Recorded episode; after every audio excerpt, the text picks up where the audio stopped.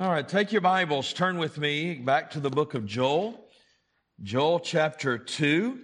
And um, I want to just take a moment, just remind you a little bit about this morning, um, and then we'll get into our passage tonight. So remember what we looked at this morning. And God has taken Israel and has put his chastening hand upon Israel. And you say, why was that? Well, remember, they had become a people that had become very, very prosperous. A matter of fact, most Bible scholars will say that the prosperity that they enjoyed before the Lord began to chasten them was of the magnitude of the days of Solomon. Some would say even more than the days of Solomon. Their barns were full, their, their tables were full, their, their crops were lustrous. King Uzziah had conquered a lot of land that was fertile land. They had all the land, all the crops, all the livestock they needed. Everything was just absolutely to the hilt of prosperity. And because of that, Israel had forgot about God. And they began to turn their minds and their affection and their attention away from God. They forgot that God was the provider and God was the reason that they had what they had. And they began to turn themselves to idols again as they did time and time and time again. And so God said, listen, I'm going to show you that it's me and me alone that is your provider. And so God in a symbolic way in Joel chapter one, in a symbolic way of locusts began to take away all their crops, began to take away the food from their livestock to the point that they could not even bring sacrifices to worship the Lord. And now their, their livelihood's been taken away. Their, their worship's been taken away. Does that sound like today? day? And then God, what did he do? He said, but, he said, I'm going to tell you in chapter two, there's another judgment coming. It's called the day of the Lord. And it's a judgment that is unlike what you've already tasted, what you've already sampled. This judgment, I will bring an army down from the north, the Assyrians, and they will besiege you, and they will literally take everything you have, and they will destroy everything you have. And you will be a people that now not only do not have a livelihood, do not have the ability to worship, but you will become a people that now will not be able to proclaim me as God. And the nations will say, Where is their God? He said, But if you repent, then I, God, will repent and I'll turn my hand of judgment to a hand of favor. Now, what we're going to look at tonight is the outflow of true repentance, what I call the manifestation of true repentance. We looked this morning at the message and the marks and the motivation for true repentance. Tonight, I want to look at the manifestation of true repentance. What happens when you and I are a repentant people before God? Now, what God does here is applying to Israel. But I want you to understand that Paul says Israel were examples unto us. And there's many times in scripture, and you have to be careful of what you do and how you do this, but many times in scripture, something that applied to Israel, God did as a spiritual or a shadow, a type of what God is going to, how God's going to deal with the church. Let me give you an example. God told Israel, He said, I have a land called Canaan that's there for you. And you must inherit it by faith. You must trust me to inherit this land. Now, you say, well, how does that apply to the church? Well, Hebrews chapter 3 says that this land in which God gave Israel was symbolic of a life that God gave us. And that life was the person of the Lord Jesus. And the only way we walk in that life is we must inherit it by faith. Well, what we're going to see here, I believe, and what God did for Israel as they repented before God is great pictures of how God works in the church when we, He finds repentant hearts. And folks, listen, as I said this morning, the only hope for America is repentance. And the only hope for the church in America is repentance. And but when we repent, when we're truly a people that repent and stay repented before God, the glorious outflow of what happens is amazing. And I want us to look at that tonight. So with that being said, if you would stand in reverence to the reading of God's word. Verse number 18. The Bible says, then will the Lord be jealous for his land and pity his people. Yea, the Lord will answer and say unto his people, Behold, I will send corn and wine and oil, and you shall be satisfied therewith, and I will no more make you a reproach among the heathen. But I will remove far off from you the northern army, and will drive him into the land barren and desolate, with his face towards the east sea and his hinder part towards the utmost sea. And his stink shall come up. What does that mean? His carcass, the, the stench of his carcass and his, has ill savor shall come up because he hath done great things. Fear not, O land. Be glad and rejoice for the Lord will do great things. Let's pray. Father, would you speak to us tonight through this passage? Father, those that are here and those that are listening online, may you use this in our lives tonight. And I'll praise you and I'll thank you in Jesus' name. And all God's children said, the manifestation of true repentance. When you come to verse 18, this chapter, the text in this chapter absolutely diametrically changes. What's happened between verse 17 and 18? Well, they called a solemn assembly. They come to a place of crying out to God in brokenness. They've rendered their heart before God and they came to a place of true repentance before God. And now in verse 18, God now begins to pour out and begins to acknowledge knowledge and begins to specify exactly what He as God will do for them. Why? Because they took God at His word and repented before Him.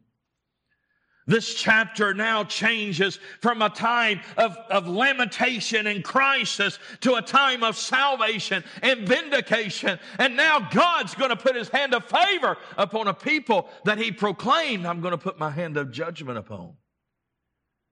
You say God will do that all the time. You see, God sometimes will allow and bring forth, even in our, in our world today, He will bring forth those things in our lives that will strip away everything we put our confidence in, everything that's caused us to turn our heart away from God. But when we get back to the place where He is the center of everything we are, I want to tell you something.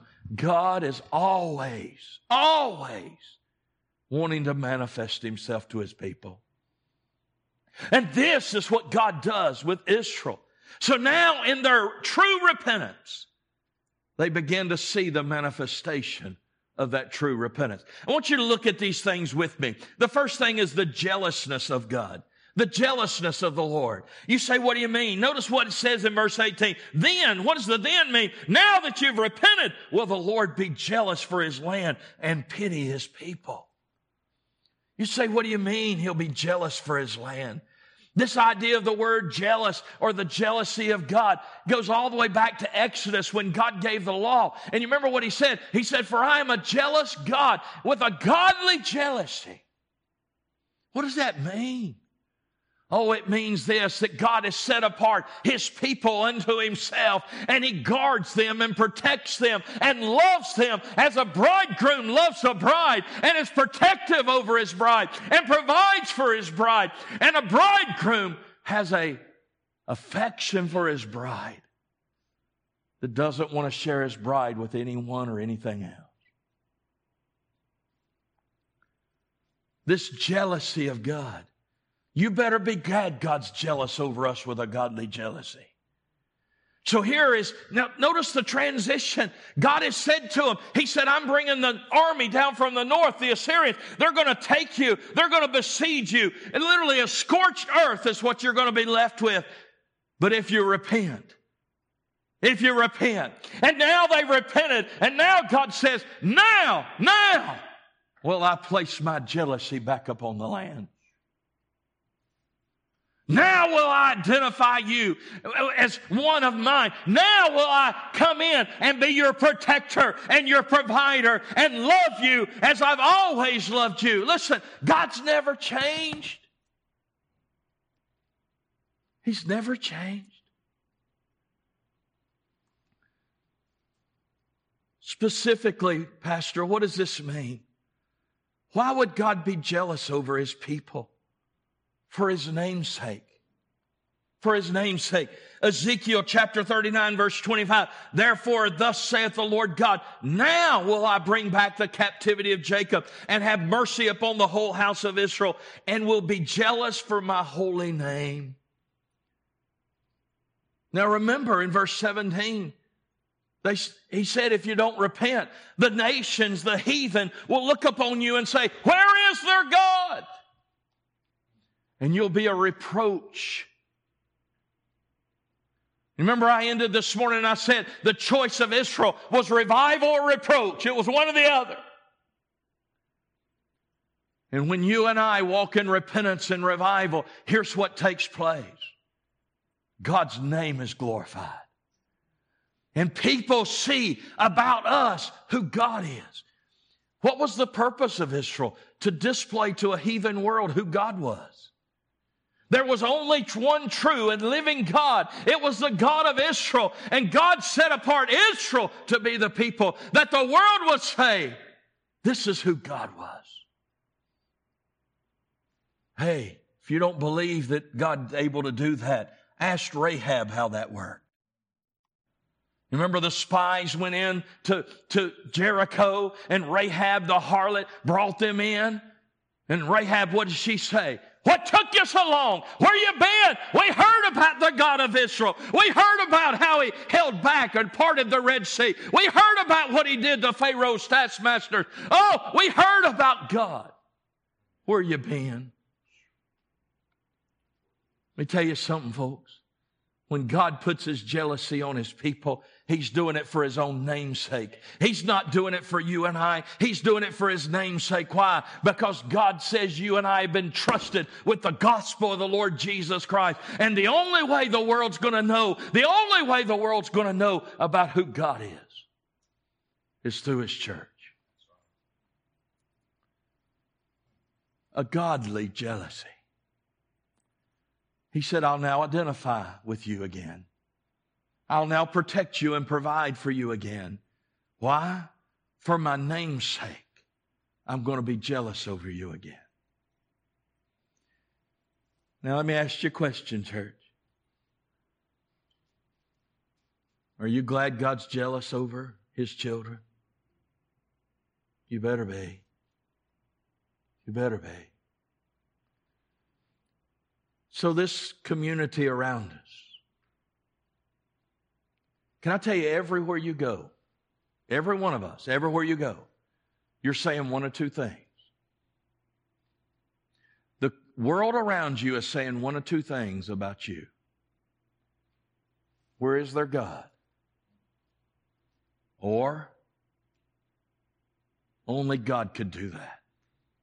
If there's any explanation for your life other than the supernatural work of God, here's what the world's saying Where is their God? For his name's sake, he's jealous over us with a godly jealousy. I want you to see, secondly, not only the jealousness of the Lord, but the fruitfulness of the Lord. Notice what it says here in verse 19. Yea, the Lord will answer and say unto his people. Now remember, he, they cried out Back in verse 14, you remember what he said? Who knoweth if the Lord will repent and leave a blessing behind? I mean, everything's been taken from them. And, and, and Joel said, listen, we need to repent. But well, listen, God's sovereign. I don't know if he's going to repent and turn his hand of favor upon us. But we need to repent anyway because God knows. But we don't know. But we need to repent regardless. And now God's answered the prayer. And now in verse 19, he says, Yea, the Lord will answer. Joel says, Hey, I got an answer answer for you, people. You've repented. Listen to what God's going to do. Behold, I will send you corn and wine and oil, and you shall be satisfied therewith, and I will no more make you approach under the heathen. Skip down to verse 22. Notice what it says. Be not afraid, ye beasts of the field. Why is he addressing the beasts of the field? Well, when the locust came and ate all the crops, the, the livestock didn't have anything to eat. They were suffering. The people were suffering. And he's saying, listen, don't be fearful, people. Don't be fearful, you beasts of the field. I'm going to provide. I'm going to be faithful. I'm going to be fruitful. And for the pastures in the wilderness do spring. The tree beareth her fruit. The fig tree and the vine do yield their strength. Be glad then, you children of Zion. Rejoice in the Lord your God, for he hath given you the former rain moderately, and he has caused to come down for you the rain, the former rain and the latter rain in the first month, and the floor shall be full of wheat, and the flats shall overflow with wine and oil, and I will restore unto you the years that the locusts have eaten, the cankerworm and the caterpillar and the palmer worm, my great army which I sent among you. Listen to what he's saying. He said, Israel, listen, Israel, I'm going to make the land fruitful again. I'm going to make it fruitful again. I'm going to put your barns full again. I'm going to put food on your table again. I'm going to feed your livestock again. And now you'll have an offering to bring unto me. And now you'll find out that your fruitfulness was always from me and not from your own hands. The early and the latter rain, what is that referring to?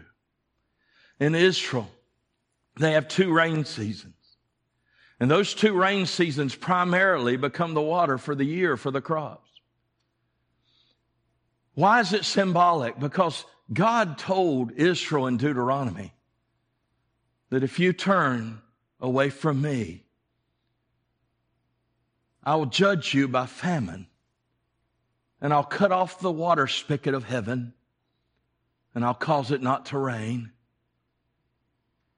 So why is it significant that God now says, I'm going to bring the former and the latter rain again? Because here's what it would say to Israel. Our fellowship's been restored with God. And now God's made us fruitful again. Let me ask you a question, Liberty. Do you want the ministries of liberty to be fruitful? Only God can bring the fruit. Would y'all agree with that? Say amen. But I want you to listen to what I'm about to say. The key to fruitfulness is repentance. Because the key to fruitfulness is abiding. You remember John 15? He's the vine, we're the what? Branches. What produces the fruit, the vine or the branches? The branches just display what God's produced. The vine's produced. But what happens when the branch gets severed from the vine? The branch withers, produces no fruit. Why? Because the life of the vine flows through the vine into the branch, and the branch bears what the vine has produced. Well, can I tell you what happens when you allow sin to stay in your life? You have broken fellowship with God, and you're no longer abiding in Him in intimate fellowship. And all of a sudden, now what happens is those things you put your hand to become unfruitful in the spiritual realm. And those things that we put our hand to as a church will be unfruitful in the spiritual realm. But if you and I stay repentant before God, here's what God's going to do. In a spiritual way, what He done for them physically, He's going to take the land that is white to harvest, and He is going to allow you and I to be vessels through which He manifests Himself, and He brings in the crops. Repentance will always lead to fruitfulness. Folks, listen that God would manifest his fruitfulness in our lives, in our church's life. Now remember, who knoweth if he will? Verse 14. And now in verse 19, yea, the Lord will. Who knoweth he will? Yea, the Lord will. Aren't you glad when God answers prayer? Notice thirdly, the peacefulness of the Lord. What else does true repentance produce? Well, it produces peacefulness. Now remember, what was the judgment God was going to pour out on Israel in chapter 2? The army of the north was going to come down against them and besiege them and take everything they had. But now that they've repented, what God do? God turned his hand of judgment to a hand of favor. Now watch what it says here in verse 20. He says, but I, in other words, I'm not only going to bless your crops. He said, but I will remove far off from you the northern army, the Assyrians, and will drive him into the land barren and desolate with his face towards the east side and his hinder part towards the utmost sea. And his stink shall come up and his ill savor shall come up because he hath done great things. Let me tell you what he says here. He said, You're going to have peace from battle. You're going to have peace from war. You're going to have peace in victory because our God will bring the victory. Our God will protect you. Our God will be to you what I've always longed to be to you. Everything for you. And if God be for you, who can be? Let me ask you a question. When God saved you, did you get the victory of Christ? How many of us are walking in it? You see, here's the reality. We have it. We have it. God was always this for Israel. God never stopped being this for Israel. But when their sin got a hold of them, when they turned their backs upon the Lord, the Lord said, I will bring a heathen people against you. I'll let you be defeated. But if you're saved today, here's who the Lord is to you. He will secure you in all temptation. He is able to keep you from falling. You are more than conquerors in Christ Jesus. So, what causes us not to walk in it? Something in our lives has broken the fellowship with the one that is our victory in our life. But when we repent, when we rend our hearts, when we turn our whole hearts unto the Lord, what happens? Who He is now becomes reality through who we are. And He is our victory.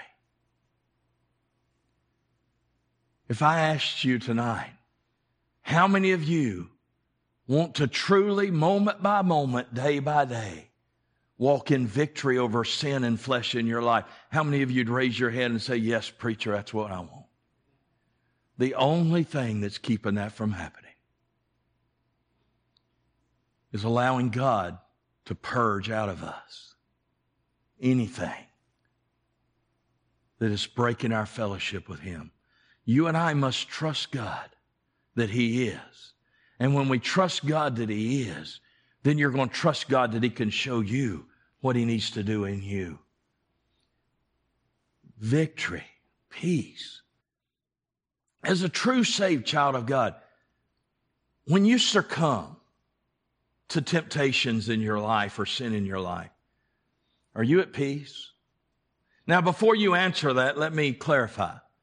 If you can live in sin and be at peace, you're not saved. So, what happens when we live and uh, give ourselves to sin and we're truly saved? Oh, there's an unrest. There's no manifested peace. Christ is the Prince of Peace. He lives in the believer, but it's not being manifested in my life. It's a struggle. It's a war. Flesh warring against the spirit, spirit against the flesh. I know that I'm not in right fellowship with God, and that war begins to take place. But what happens when God steps in in great victory and all of a sudden now that, that in which you've given yourself to, God's removed and taken away. What happens now? Oh, listen, you find out that the mighty conqueror that lives within you has always been in you and has always been your conqueror. And now you begin to walk in his victory and peace begins to rule and reign your hearts. Here's what he's saying to Israel I told you that I'm sending this army down against you if you don't repent. And just as I promised you and I would have done it, I'm saying to you now, now I will destroy the very army that comes against you. My hand of judgment now has become a hand of favor. My, my allowing you to be defeated has now become a protecting you in victory. And here's what Isaiah said. Isaiah says that in that day, the Bible says that 185 Assyrians were killed in one day by the hand of God. He stepped in. Why? Because the people have now turned their heart back to the Lord. Notice, fourthly, the gladness of the Lord. Look at verse 21. Fear not, O land. Be glad and rejoice, for the Lord will do great things. Oh, listen. He's went from blow the trumpet, sound the alarm, to fear not. Rejoice, be glad. Because God's going to do some great things. Great things. Let me ask you a question. Does God want to do great things amongst us? So why doesn't He always do that? Now, I believe God's always at work. Y'all say amen. But at the same time, sometimes God manifests Himself in ways that are just, we walk away and we go, wow. If I went around the room and asked you, what does God want to do in our midst? We'd all have things that we would say God wants to do in our midst. And all those would probably be true. But I want to tell you something. What God really wants to do in our midst is beyond our full understanding. They're mighty, supernatural, great things. And here's what he tells Israel he says, Israel, he says, you don't need to fear Assyria. You don't need to fear judgment. You don't need to fear chastisement. He said, be glad, be glad, rejoice, for I am about to do some great things among you. Let me tell you what happens if you and I get serious about our fellowship with God.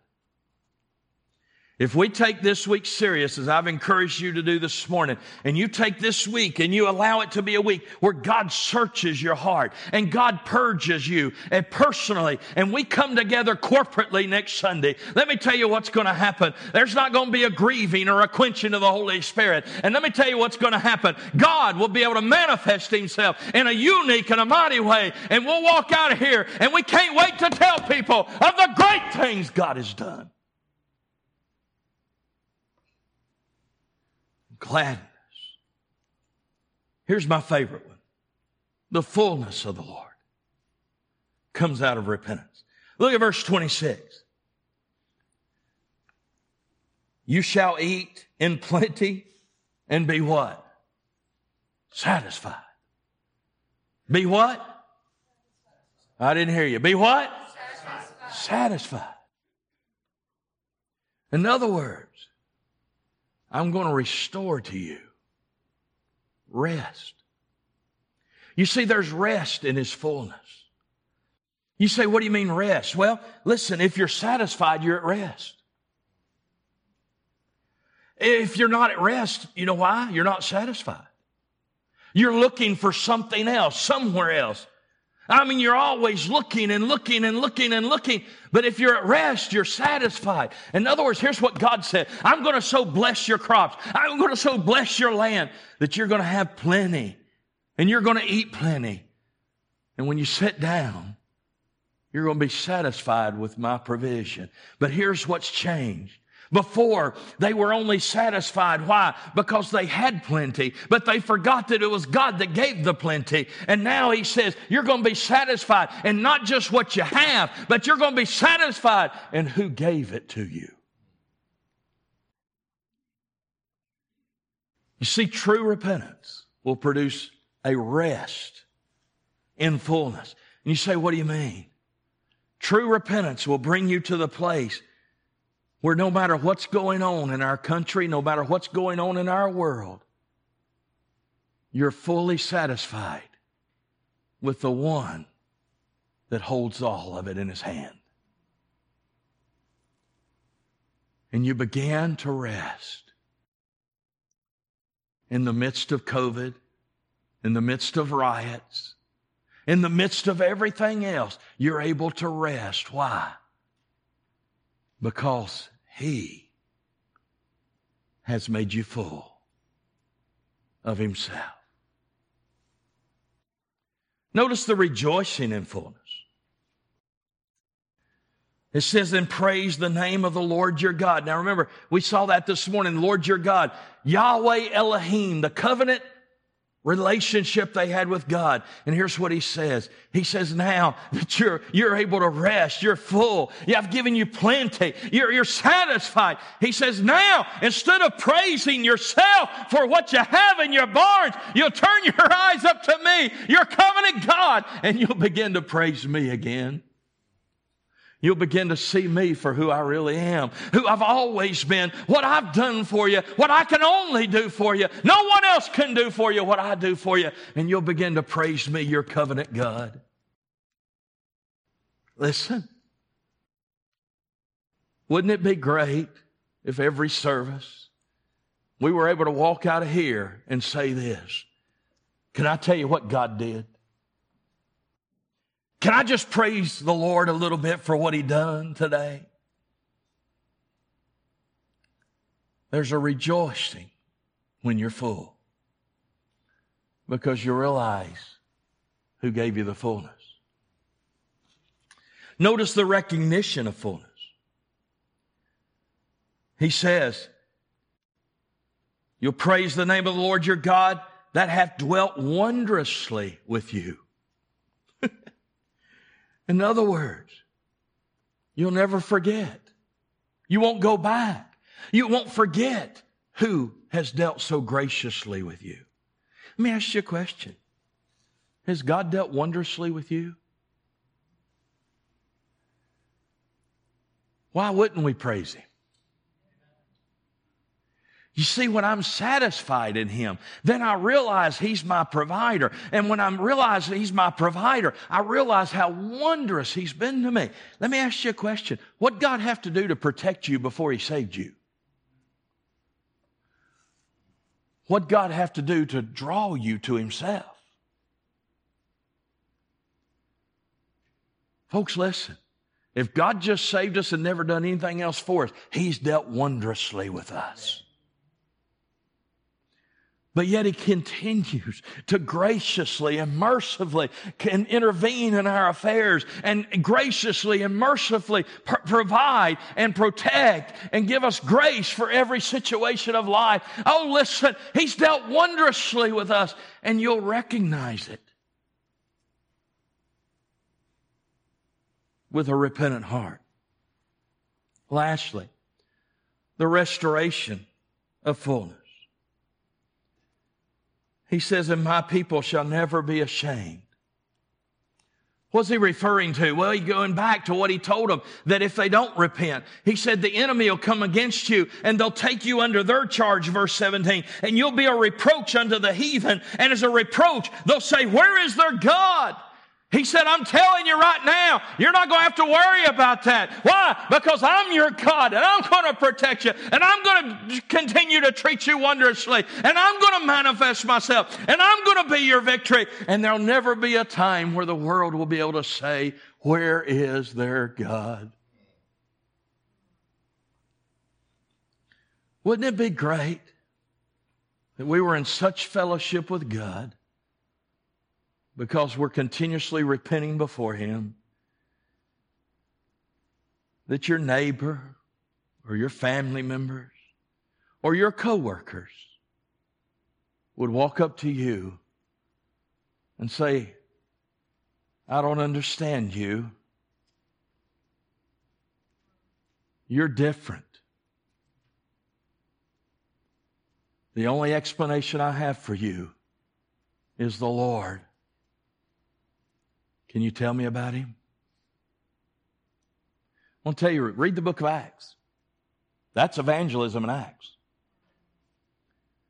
They turned the world upside down for the Lord Jesus, and people came to them and said, What must we do to be saved? You'll never be ashamed. Paul said, I, I, am not ashamed of the gospel of the Lord Jesus, for it's the power of God unto salvation. Israel, you won't be a reproach as long as you stay repentant. Well, lastly, in closing, notice the oneness with the Lord. Verse 27. And you shall know that I am in the midst of Israel. Do you find that an odd statement to make to those that are His? That you shall know, then you shall know that my presence is in your midst. A.W. Tozer said there'd never be a revival in America until there's a revival of a consciousness of the presence of God. One of the things I love about Liberty is when we have visitors and I get to meet with them or take them out to eat or whatever it may be to get to know them. One of the things I continuously hear from visitors when they, when they come multiple times to Liberty is this statement. They'll say to me over and over again, I just sense the presence of God there. Let me ask you a question. You see, the presence of God is always where the people of God are. You say, How is that? Because He lives in you. Listen, let me tell you how I know the presence of God is here. I brought him. And you did too if you're saved. See, it's not a matter, is the presence of God here? Here's what's the matter. Is he manifesting that presence? See, to know that I'm in the midst it's not to have a educational knowledge. Well, he's in me. I'm here. He's in the midst. No, no. Here's what he means. That you'll know that I'm in the midst. In other words, let me tell you something, Israel. I'm going to manifest myself among you. I'm going to make myself known among you. I'm going to show myself mighty among you. I'm going to be a God to you and you're going to be a people to me. And I'm going to show you and remind you that all along, even when you turn your back up on me, all along I've been right here ready to manifest myself among you. Oneness. And that I am the Lord your God, your covenant keeping God. And none else and my people shall never be ashamed. You know, folks, one of the things that I desire and long to see is that every time we darken these doors and every time we leave these doors, we'll be able to say with a true heart, God manifested himself today. He did some great things among us. But sometimes we bring baggage in. And we can grieve and quench the Holy Spirit. And God, who longs to manifest Himself, won't. Not because He's up there holding back and saying, I, I, if I'm only going to manifest myself if I have to. Oh, no. Can I tell you, God's out there with open arms, ready, willing, always longing to manifest His presence. And sometimes God supernaturally does it in spite of us. Aren't you glad for that? Say amen. But sometimes God's waiting for a people that's rendered their hearts, got broken, cried out to God in repentance. And can I tell you something? You study the scriptures. Whenever God finds repentant hearts, He always manifests Himself. Now, he may manifest himself in different ways at different times. Yes, that's true. But he always manifests himself. Y'all say amen. So here's your here's my prayer as your pastor. That we wouldn't live off of what God has done. We would long for what God wants to do. And we would long for it in such a way that we would be willing to let God search our very inner beings and let us see anything we need to see that would cause us not to be rightly connected to the vine. That God's life could flow through us in peace fruitfulness, fullness, gladness, and oneness. And we could leave every time saying, Oh, I just want to praise the Lord because He done some great things today. That's what repentance produces. Father,